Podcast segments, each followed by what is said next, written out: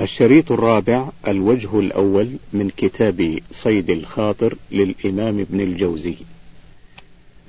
فأحوج الخلق إلى النصائح والمواعظ السلطان وأما جنوده فجمهورهم في سكر الهوى وزينة الدنيا وقد انضاف إلى ذلك الجهل وعدم العلم. فلا يؤلمهم ذنب ولا ينزعجون من لبس حرير أو شرب خمر. حتى ربما قال بعضهم إيش يعمل الجندي؟ أيلبس القطن؟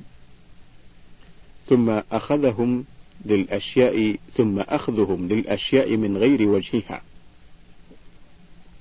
فالظلم معهم كالطبع وأرباب البوادي وأهل القرى قد غمرهم الجهل. فلذلك كان تقلبهم في الأنجاس والتهوين لأمر الصلوات. وربما صلت المرأة منهن أو وربما صلت المرأة منهن قاعدة.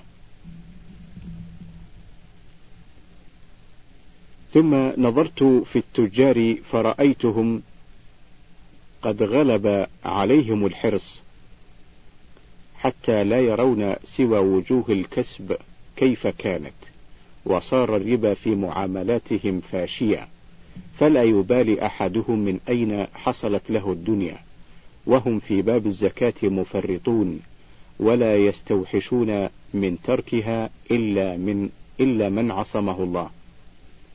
ثم نظرت في أرباب المعاش فوجدت الغش في معاملاتهم عاما والتطفيف والبخس وهم مع هذا مغمورون بالجهل. ورأيت عامة من له ولد يشغله ب أو يشغله ببعض هذه الأشغال طلبا للكسب قبل أن يعرف ما يجب عليه وما يتأدب به. ثم نظرت في النساء فرأيتهن قليلات الدين عظيمات الجهل ما عندهن من الآخرة خبر إلا من عصم الله. فقلت وعجبا فمن بقي لخدمة الله عز وجل ومعرفته. فنظرت فإذا العلماء والمتعلمون والعباد والمتزهدون فتأملت العباد والمتزهدين فرأيت جمهورهم يتعبد بغير علم ويأنس إلى تعظيمه وتقبيل يده وكثرة أتباعه. حتى إن أحدهم لو اضطر إلى أن يشتري حاجة من السوق لم يفعل لئلا ينكسر جاهه ثم تترقى بهم رتبة الناموس إلى ألا يعودوا مريضا ولا يشهدوا جنازة إلا أن يكون عظيم القدر عندهم ولا يتزاورون بل ربما ظن بعضهم على بعض فقد صارت النواميس كالأوثان يعبدونها ولا يعلمون وفيهم من يقدم على الفتوى بجهل لئلا يخل بناموس التصدر ثم يعيبون العلماء لحرصهم على الدنيا ولا يعلمون أن المذموم من الدنيا ما هم فيه لا تناول المباحات. ثم تأملت العلماء والمتعلمين فرأيت القليل من المتعلمين من من عليه أمارة النجابة لأن أمارة النجابة طلب العلم للعمل به وجمهورهم يطلب ما يصيره شبكة للكسب. إما ليأخذ قضاء مكان أو ليصير قاضي بلد أو قدر ما يتميز به عن أبناء جنسه ثم يكتفي. ثم تأملت العلماء فرأيت أكثرهم يتلاعب به الهوى ويستخدمه فهو يؤثر ما يصده العلم عنه ويقبل على ما ينهاه ولا يكاد يجد ذوق معاملة الله سبحانه وإنما همته أن يقول ألا إن الله لا يخلي الأرض من قائم له بالحج بالحجة. ألا إن الله لا يخلي الأرض من قائم له بالحجة. جامع بين العلم والعمل عارف بحقوق الله تعالى خائف منه فذلك قطب الدنيا. ومتى مات أخلف الله عوضه؟ وربما لم يمت حتى يرى من يصلح للنيابة عنه في كل نائبة ومثل هذا لا تخلو الأرض منه فهو في مقام النبي في الأمة وهذا الذي أصفه يكون قائما بالأصول حافظا للحدود وربما قل علمه أو قلت معاملته فأما الكاملون في جميع الأدوات فيندر وجودهم فيكون في الزمان البعيد منهم واحد ولقد سبرت السلف كلهم فأردت أن أستخرج منهم من جمع بين العلم حتى صار من المجتهدين وبين العمل حتى صار قدوة للعابدين فلم أرى أكثر من ثلاثة أولهم الحسن البصري وثانيهم سفيان الثوري وثالثهم أحمد بن حنبل. الهامش لقد حجر المؤلف واسعا وإلا فأين أبو حنيفة وأين ابن المبارك؟ وأين الأوزاعي؟ وأين المئات من أمثالهم ممن كانوا في العلم مقصد الطالبين؟ وكانوا في العبادة والورع أئمة المتقين. إن طالب العلم يستطيع أن يعد منهم عشرات من غير سبر ولا استقصاء. وانظر شهادته للآئمة الأربعة جميعا بالعبادة في الفصل الأربعين. انتهى الهامش. وقد أفردت لأخبار كل وقد أفردت لأخبار كل واحد منهم كتابا وما أنكر على من ربعهم سعيد ابن المسيب وما أنكر على من ربعهم سعيد بن المسيب وإن كان في السلف سادات إلا أن أكثرهم غلب عليه فن فنقص من الآخر. فمنهم من غلب عليه العلم ومنهم من غلب عليه العمل وكل هؤلاء كان لهم الحظ الوافر من العلم والنصيب الأوفى من المعاملة والمعرفة ولا ييأس من وجود من يحذو حذوهم وإن كان الفضل بالسبق لهم فقد اطلع الله عز وجل فقد أطلع الله عز وجل الخضر على ما خفي عن موسى عليهما السلام. فخزائن الله مملوءة وعطاؤه لا يقف على شخص. ولقد حكي لي عن ابن عقيل أنه كان يقول عن نفسه أنا عمت في قارب ثم كسر وهذا غلط فمن أين له؟ فكم من معجب بنفسه كشف له أو كشف له من غيره ما عاد يحتقر نفسه على ذلك. وكم من متأخر سبق متقدما وقد قيل إن الليالي والأيام حاملة وليس يعلم غير الله ما تلد. اثنان وثلاثون محاورة النفس. رأيت ميل النفس إلى الشهوات زائدة. في المقدار رأيت ميل النفس إلى الشهوات زائدا في المقدار حتى إنها إذا مالت مالت بالقلب والعقل والذهن فلا يكاد ينتفع بشيء من البدن فصحت بها يوما وقد مالت بكليتها إلى شهوة. ويحك قفي لحظة أكلمك كلمات ثم افعلي ما بدا لك. قالت قل اسمع. قالت قل أسمع. قلت قد تقرر قلة ميلك إلى المباحات من الشهوات وإن جل ميلك إلى المحرمات فأنا أكشف لك عن الأمرين فربما رأيت الحلوين مرين. فربما رأيت الحلوين مرين أما المباحات من الشهوات فمطلقة لك. ولكن طريقها صعب لأن المال قد يعجز عنها والكسب قد لا يحصل معظمها. والوقت الشريف يذهب بذلك. ثم شغل القلب بها وقت التحصيل وفي حالة الحصول وبحذر الفوات ثم ينغصها من النقص ما لا يخفى على مميز. إن كان مطعما فالشبع يحدث فالشبع يحدث آفات. وإن كان شخصا فللملل أو الفراق أو سوء الخلق. ثم ألذ النكاح أكثره إيهانا للبدن إلى غير ذلك مما يطول شرحه. وأما المحرمات فتشتمل على ما أشرنا إليه من المباحات وتزيد عليه خوف عقاب الدنيا وفضيحتها ووعيد الآخرة ثم الجزع كلما ذكرها التائب. وفي قوة قهر الهوى لذة تزيد على كل لذة ألا ترى إلى كل مغلوب بالهوى. كيف يكون ذليلا لأنه قهر بخلاف غالب الهوى فإنه يكون قوي القلب عزيزا لأنه قهر فالحذر الحذر من رؤية المشتهي بعين الحسن فالحذر الحذر من رؤية المشتهى بعين الحسن كما يرى اللص لذة أخذ المال من الحرز ولا يرى بعين فكره القطع وليفتح عين البصيرة لتأمل العواقب واستحالة اللذة نغصه وليفتح عين البصيرة لتأمل العواقب واستحالة اللذة نغصه وانقلابها عن كونها لذة إما لملل أو لغيره من الآفات أو لانقطاعها بامتناع الحبيب فتكون المعصية الأولى كلقمة تناولها جائع.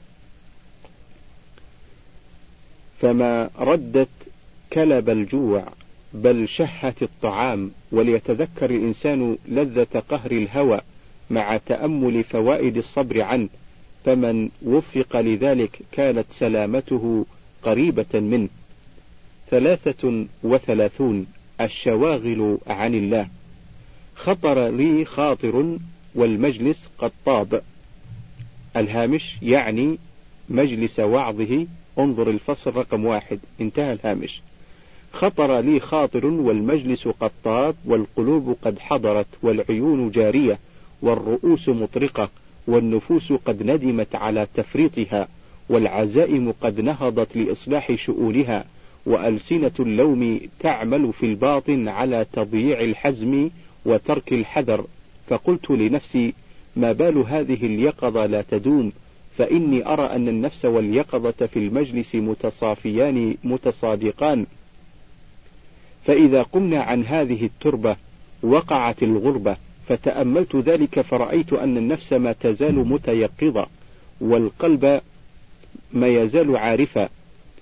غير, غير أن القواطع كثيرة والفكر الذي ينبغي استعماله في معرفة الله سبحانه وتعالى قد كل مما يستعمل في اجتلاب الدنيا وتحصيل حوائج النفوس والقلب منغمس في ذلك والبدن أسير مستخدم. بين الفكر يجول في اجتناب الطعام والشراب والكسوة وينظر في صدد ذلك وما يدخره لغده وسنته. اهتم بخروج الحدث وتشاغل بالطهارة ثم اهتم بخروج الفضلات المؤذية ومنها المني. فاحتاج إلى النكاح فعلم أنه لا يصح إلا باكتساب كسب الدنيا فتفكر في ذلك وعمل بمقتضاه ثم جاء الولد فاهتم به وله وإذا الفكر عامل في أصول الدنيا وفروعها فإذا حضر الإنسان المجلس فإنه لا يحضر جائعا ولا حاقنا بل يحضر جامعا لهمته ناسيا ما كان من الدنيا على ذكره. فيخلو الوعظ بالقلب فيذكره بما ألف ويجذبه بما عرف فينهض عمال القلب في زوارق عرفانه فيحضرون فيحضرون النفس إلى باب المطالبة بالتفريط ويؤاخذون الحس بما مضى من العيوب فتجري عيون الندم وتنعقد عزائم الاستدراك. ولو أن هذه النفس ولو أن هذه النفس خلت عن المعهودات التي وصفتها لتشاغلت بخدمة بخدمة باريها ولو وقعت في سوء في سورة حبه لاستوحشت عن الكل شغلا بقربه. ولهذا اعتمد الزهاد الخلوات وتشاغلوا بقطع المعوقات وعلى قدر مجاهدتهم في ذلك نالوا من الخدمة مرادهم كما أن الحصاد على مقدار البذر غير أني تلمحت في هذه الحالة دقيقة وهي أن النفس لو دامت لها اليقظة لوقعت فيما هو شر من فوت ما فاتها وهو العجب بحالها والاحتقار لجنسها وربما ترقت بقوة علمها وعرفانها. إلى دعوى لي وعندي وأستحق. فتركها في حومة فتركها في حومة ذنوبها تتخبط. فإذا وقفت على الشاطئ فتركها في حومة ذنوبها تتخبط. فإذا وقفت على الشاطئ وقامت بحق ذلة العبودية أولى لها. هذا حكم الغالب من من الخلق. ولذلك شغلوا عن هذا المقام. فمن بذر فصلح له فلا بد له من هفوة يراقبها آه، عين الخوف من عقابها رفقا بها. تصح له عبوديته وتسلم له عبادته. وإلى هذا المعنى أشار الحديث الصحيح لو لم تذنبوا لذهب الله بكم وجاء بقوم يذنبون فيستغفرون فيغفر لهم. أربعة وثلاثون في المال. تفكرت فرأيت أن حفظ المال من المتعين وما يسميه جهلة المتزاهدين توكلا من إخراج ما في اليد ليس بالمشروع. فإن النبي صلى الله عليه وسلم قال لكعب بن مالك أمسك عليك بعض مالك. أو كما قال له وقال لسعد لأن تترك ورثتك أغنياء خير من أن تتركهم عالة يتكففون الناس. فإن اعترض جاهل فقال فقد جاء أبو بكر رضي الله عنه بكل ماله فالجواب أن أبا بكر صاحب معاش وتجارة فإذا أخرج الكل فإذا أخرج الكل أمكنه أن يستدين عليه فيتعيش.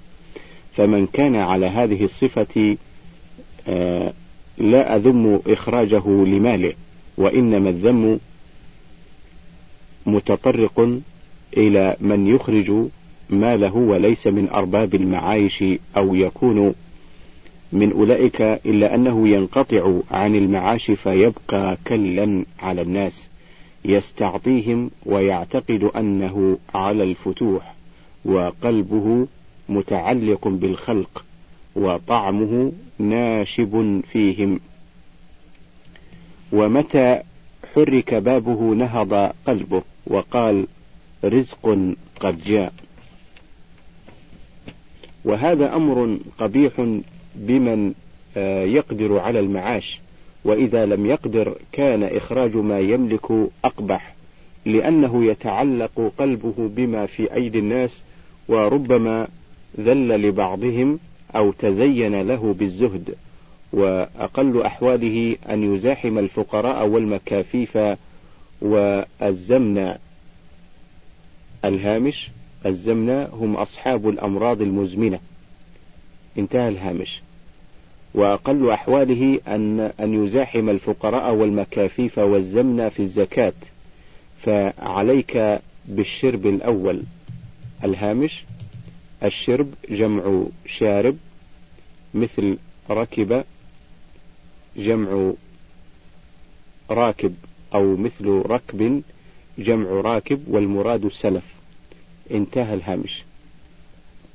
فانظر هل فيهم من فعل ما يفعله جهلة المتزهدين وقد أشرت في أول هذا في أول هذا إلى أنهم كسبوا وخلفوا الأموال. فرد المشرب الأول الذي لم يطرق فإنه صافي. واحذر من المشارب المطروقة بالآراء الفاسدة الخارجة في المعنى كالكمين على الشريعة. مذعنة بلسان حالها أن الشرع ناقص يحتاج إلى ما يتمم به. واعلم وفقك الله تعالى أن البدن كالمطية. ولا بد من علف المطية والاهتمام بها فإذا أهملت ذلك كان سببا لوقوفك عن السير. وقد رؤي سلمان رضي الله عنه يحمل طعاما على عاتقه فقيل له أتفعل هذا وأنت صاحب رسول الله صلى الله عليه وسلم؟ فقال إن النفس إذا أحرزت قوتها اطمأنت. وقال, وقال سفيان الثوري إذا حصلت قوت شهر فتعبد. وقد جاء أقوام ليس عندهم سوى الدعاوى فقالوا هذا شك في الرازق والثقة به أولى والثقة به أولى فإياك وإياهم. وربما ورد مثل هذا عن بعض صدور الزهاد من السلف فلا يعول عليه ولا يهولنك خلافهم. فقد قال أبو بكر المروزي سمعت أحمد بن حنبل يرغب في النكاح فقلت له قال ابن أدهم فما تركني أتمم حتى صاح علي وقال أذكر لك حال رسول الله صلى الله عليه وسلم وأصحابه وتأتيني ببنيات الطريق. الهامش تقدم في الفصل التاسع عشر وبنيات الطريق الأزقة المتفرعة عن الجادة العامة والمثال مقتبس من الحديث المشهور. انتهى الهامش. واعلم وفقك الله أنه لو رفض الأسباب شخص يدعي التزهد وقال لا آكل ولا أشرب ولا أقوم من الشمس في الحر ولا أستدفئ من البرد كان عاصيا بالإجماع. وكذلك لو قال وله عائلة لا أكتسب ورزقهم على الله تعالى فأصابهم أذى كان آثما. كما قال عليه الصلاة والسلام كفى بالمرء إثما أن يضيع من يقوت. واعلم أن الاهتمام بالكسب يجمع الهم ويفرغ القلب ويقطع الطمع في الخلق. فإن الطبع له حق يتقاضاه. وقد بين الشرع ذلك فقال إن لنفسك عليك حقا وإن لعينك عليك حقا. ومثال الطبع مع المريد السالك كمثل كلب لا يعرف الطارق فكل من رآه يمشي نبح عليه فإن ألقى إليه كسرة سكت عنه. فالمراد من الاهتمام بذلك جمع الهم لا غير. فافهم هذه الأصول فإن فهمها مهم. خمسة وثلاثون الشهوات مصايد. تأملت في شهوات الدنيا فرأيتها مصائد هلاك وفخوخ تلف فمن قوي عقله على طبعه وحكم عليه يسلم ومن غلب طبعه فيا سرعة هلكته. ولقد رأيت بعض أبناء الدنيا كان يتوق إلى التسري ثم يستعمل الحرارات المهيجة للباءة ثم يستعمل الحرارات المهيجة للباءة فما لبث أن انحلت حرارته الغريزية وتلف. ولم أر في شهوات النفس أسرع هلاكا من هذه الشهوة فإنه كلما مال الإنسان إلى شخص مستحسن أوجب ذلك حركة الباء زائدا عن العادة. أوجب ذلك حركة الباء زائدا عن العادة. وإذا رأى أحسن منه زادت الحركة وكثر خروج المني زائدا عن الأول. فيفنى جوهر الحياة أسرع شيء. فيفنى جوهر الحياة أسرع شيء. وبالضد من هذا أن تكون المرأة مستقبحة. فلا يوجب نكاحها خروج الفضلة المؤذية كما ينبغي فيقع التأذي بالاحتباس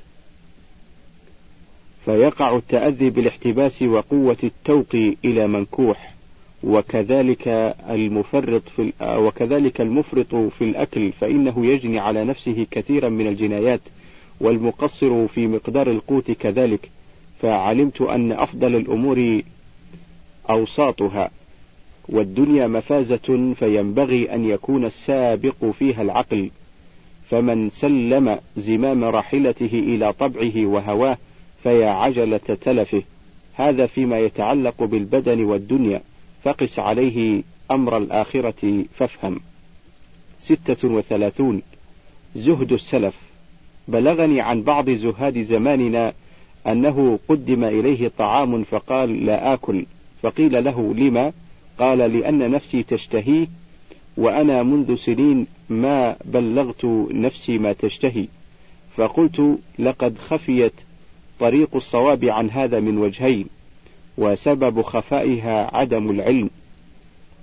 أما الوجه الأول فإن النبي صلى الله عليه وسلم لم يكن على هذا ولا أصحابه وقد كان عليه الصلاة والسلام يأكل لحم الدجاج ويحب الحلوى والعسل ودخل فرقد السبخي ودخل فرقد السبخي على الحسن وهو يأكل الفالوذج. فقال يا فرقد ما تقول في هذا؟ فقال لا أكله ولا أحب من أكله. فقال الحسن لعاب النحل بلباب البر مع سمن البقر هل يعيبه مسلم؟ لعاب النحل بلباب البر, البر مع سمن البقر. هل يعيبه مسلم؟ وجاء رجل إلى الحسن فقال إن لي جارا لا يأكل الفالوذج فقال ولم؟ قال يقول لا أؤدي شكره. فقال إن جارك جاهل وهل يؤدي شكر الماء البارد؟ وكان سفيان الثوري يحمل في سفره الفالوذج والحمل المشوي. والحمل المشوي ويقول إن الدابة إذا أحسن إليها عملت. وما حدث في الزهاد بعدهم من أمور هذا الفن مسروقة من الرهبانية وأنا خائف عليهم من قوله تعالى لا تحرموا طيبات ما أحل الله لكم ولا تعتدوا ولا يحفظ ولا يحفظ عن أحد من السلف الأول من الصحابة من هذا الفن شيء إلا أن يكون ذلك لعارض وسبب ما يروى عن ابن عمر رضي الله عنهما أنه اشتهى شيئا فآثر به فقيرا وأعتق جاريته رميثة.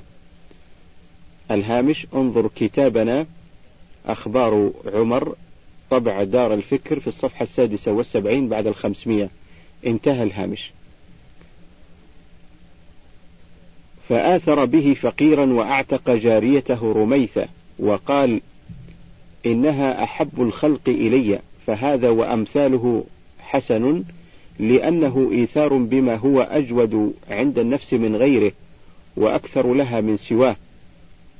فإذا وقع في بعض الأوقات كسرت بذلك الفعل سورة هواها أن تطغى بنيل كل ما تريد. فأما من دام على مخالفتها على الإطلاق فإنه يعمي قلبها ويبلد خواطرها ويشتت عزائمها فيؤذيها أكثر مما ينفعها. وقد قال إبراهيم بن أدهم إن القلب إذا أكره عمي وتحت مقالته سر لطيف وهو أن الله عز وجل قد وضع طبيعة الآدمي على معنى عجيب وهو أنها تختار الشيء من الشهوات مما يصلحها. فتعلم باختيارها له صلاحا فتعلم باختيارها له صلاحه وصلاحها به. وقد قال حكماء الطب ينبغي أن آه، يفسح أو يفسح للنفس ينبغي أن يفسح للنفس ما تشتهي من المطاعم.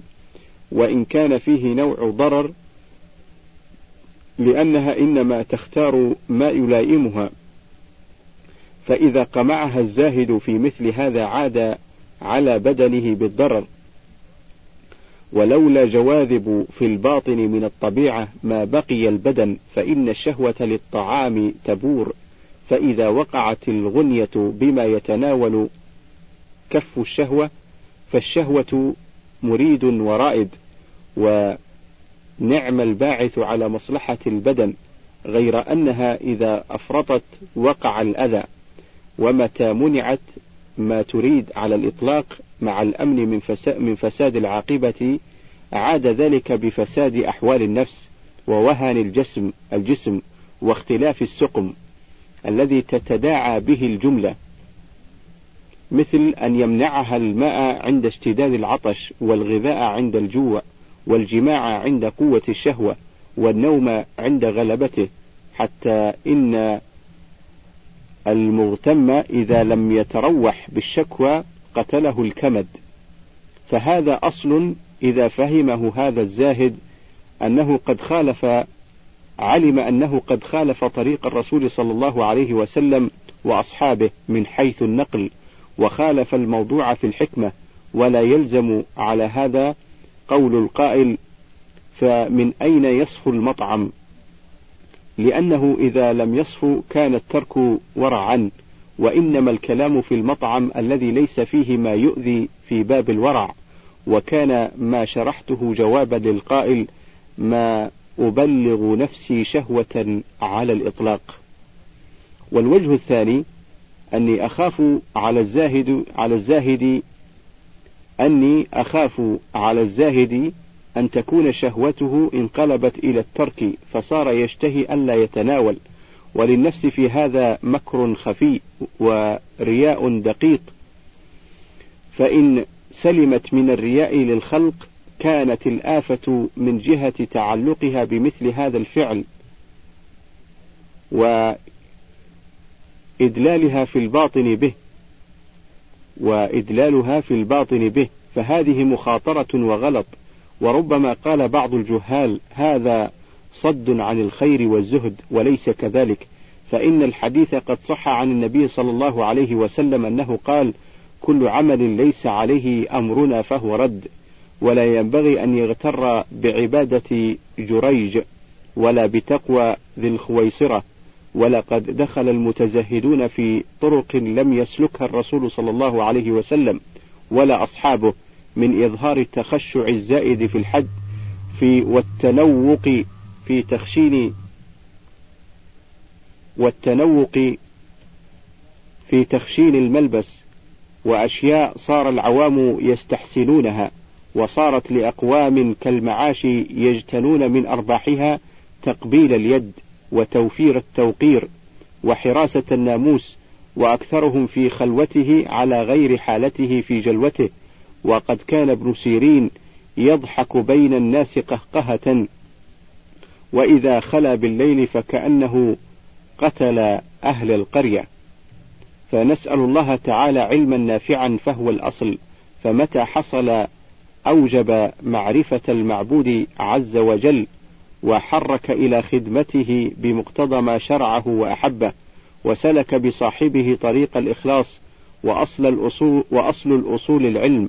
وأنفع العلوم النظر في سير الرسول صلى الله عليه وسلم وأصحابه. أولئك الذين هدى الله فبهداهم اقتده. سبعة وثلاثون. جهاد النفس. تأملت جهاد النفس فرأيته أعظم جهاد ورأيت خلقا من العلماء والزهاد لا يفهمون معناه لأن فيهم من منعها حظوظها على الإطلاق وذلك غلط من وجهين. أحدهما أنه رب مانع لها شهوة أنه رب مانع لها شهوة أعطاها بالمنع أوفى منها مثل أن يمنعها مباحا فيشتهر بمنعه إياها ذلك فيرضي النفس بالمنع لأنها قد استبدلت به المدح. وأخفى من ذلك أن يرى بمنعه إياها ما منع أنه قد فضل أنه قد فضل سواه ممن لم يمنعها ذلك. وهذا وهذه دفائن تحتاج إلى منقاش فهم إلى منقاش فهم يخلصها. الهامش؟ قوله أو قوله تحتاج إلى منقاش أي ملقاط دقيق. انتهى الهامش. الوجه الثاني أننا قد كلفنا حفظها ومن أسباب حفظها أننا قد كلفنا حفظها ومن أسباب حفظها ميلها إلى الأشياء التي تقيمها. فلا بد من إعطائها ما يقيمها أو يقيمها وأكثر ذلك أو كله ما تشتهيه. ونحن كالوكلاء في حفظها لأنها ليست لنا بل هي وديعة عندنا فمنعها حقوقها على الإطلاق خطر. ثم رب شد أوجب استرخاء ورب مضيق على نفسه فرت منه فصعب عليه تلافيها. وإنما الجهاد لها كجهاد المريض العاقل. يحملها على مكروهها في تناول ما ترجو به العافية ويذوب في المرارة قليلا من الحلاوة ويتناول من الأغذية مقدار ما يصفه الطبيب ولا تحمله شهوته على موافقة غرضها من مطعم ربما جر جوعا ومن لقبة ربما حرمت أو حرمت لقمات ومن لقمة ربما حرمت لقمات. فكذلك المؤمن العاقل لا يترك لجامها ولا يهمل مقودها بل يرخي لها في وقت والطول بيده بل يرخي لها في وقت والطول في بيده. الهامش الطول الزمام قال لبيد كالطول المرخي وثناياه في اليد. وثنياه في اليد. انتهى الهامش. فما دامت على الجادة لم يضايقها في التضييق عليها. فإذا رآها قد مالت ردها باللطف فإن ونت وأبت فبالعنف ويحبسها في مقام المداراة كالزوجة التي مبني عقلها على الضعف والقلة فهي تدار عند نشوزها بالوعظ فإن لم تصلح فبالهجر فإن لم تستقم فبالضرب وليس في سياط التأديب أجود من صوت عزم. هذه مجاهدة من حيث العمل فأما من حيث وعظها وتأنيبها فينبغي لمن رآها تسكن للخلق وتتعرض بالدناءة من الأخلاق أن يعرفها تعظيم خالقها لها. فيقول ألست التي قال فيك خلقتك بيدي وأسجدت لك ملائكتي وارتضاك للخلافة في أرضه وراسلك واقترض منك واشترى؟ الهامش في قوله واقترض منك إشارة إلى من يقرض الله قرضا حسنا. وفي قوله واشترى إشارة إلى أن الله اشترى من المؤمنين الآية. انتهى الهامش. فإن رآها تتكبر قال لها هل أنت إلا قطرة من ماء مهين تقتلك شرقة وتؤلمك بقة وإن رأى تقصيرها عرفها حق الموالي على العبيد وإن ونت في العمل حدثها بجزيل الأجر وإن مالت إلى الهوى خوفها عظيم الوزر ثم يحذرها عاجل العقوبة الحسية كقوله تعالى قل أرأيتم إن أخذ الله سمعكم وأبصاركم؟ والمعنوية كقوله تعالى سأصرف عن آياتي الذين يتكبرون في الأرض بغير الحق فهذا جهاد بالقول وذاك جهاد بالفعل. ثمانية وثلاثون في الدعاء. رأيت في البلاء أن المؤمن رأيت من البلاء أن المؤمن يدعو فلا يجاب فيكرر الدعاء وتطول المدة فلا يرى أثرا للإجابة. فينبغي له أن يعلم أن هذا من البلاء الذي يحتاج إلى الصبر وما يعرض للنفس من الوسواس في تأخير الجواب مرض يحتاج إلى طب ولقد عرض لي شيء من هذا الجنس ولقد عرض لي شيء من هذا الجنس فإنه نزلت بي نازلة فدعوت وبالغت فلم أرى الإجابة.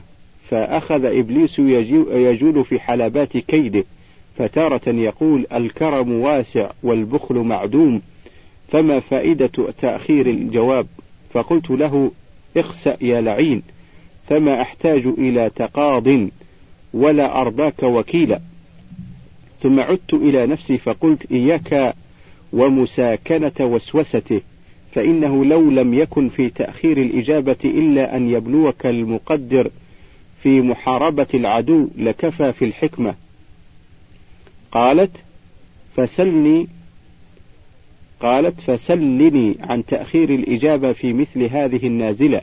فقلت قد ثبت بالبرهان أن الله عز وجل مالك وللمالك التصرف بالمنع والعطاء فلا وجه للاعتراض عليه. والثاني أنه قد ثبتت حكمته بالأدلة القاطعة.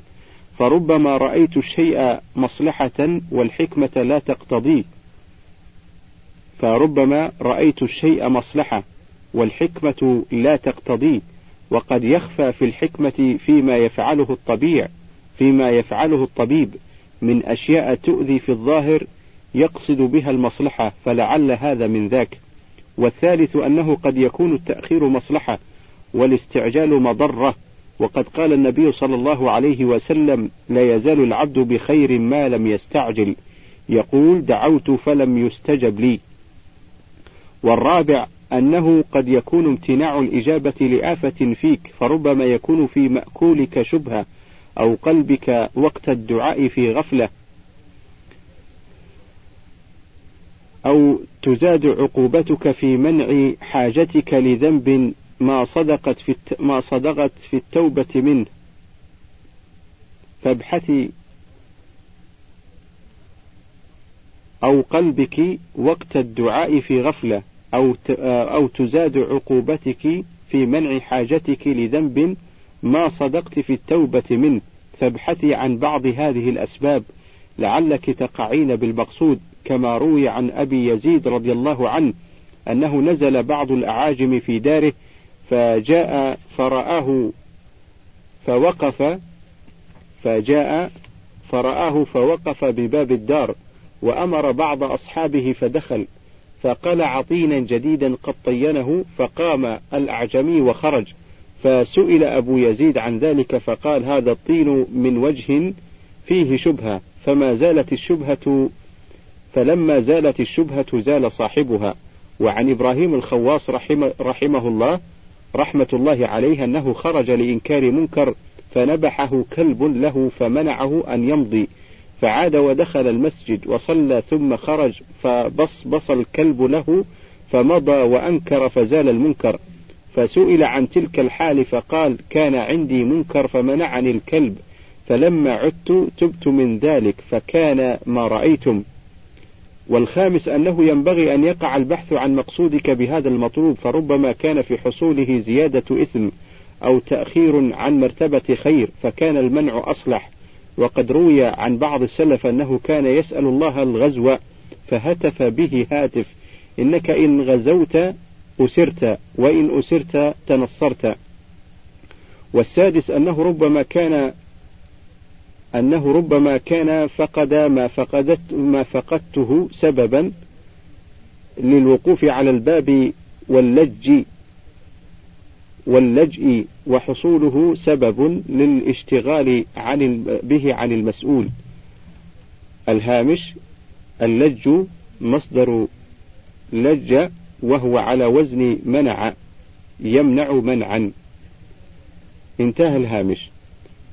أنه ربما كان فقد ما فقدته سببا أنه ربما كان فقد ما فقدته سببا للوقوف على الباب واللج وحصوله سببا للاشتغال به عن المسؤول. وهذا الظاهر بدليل أنه لولا هذه النازلة ما رأيناك على باب اللج. فالحق عز وجل علم من الخلق اشتغالهم بالبر عنه فلذعهم في خلال النعم بعوارض تدفعهم إلى بابه يستغيثون يستغيثون به فهذا من النعم في طي البلاء. وإنما البلاء المحض ما يشغلك عنه فأما ما يقيمك بين يديه فبه جمالك. وقد حكي عن يحيى البكاء أنه رأى ربه عز وجل في المنام فقال يا رب كم أدعوك ولا تجيبني؟ فقال يا يحيى إني أحب أن أسمع صوتك وإذا تدبرت هذه الأشياء تشاغلت بما هو أنفع لك من حصوله ما فاتك من حصول ما فاتك من دفع خلل أو اعتذار من زلل أو وقوف على الباب إلى رب الأرباب. انتهى الوجه الأول وننتقل إلى الوجه الثاني.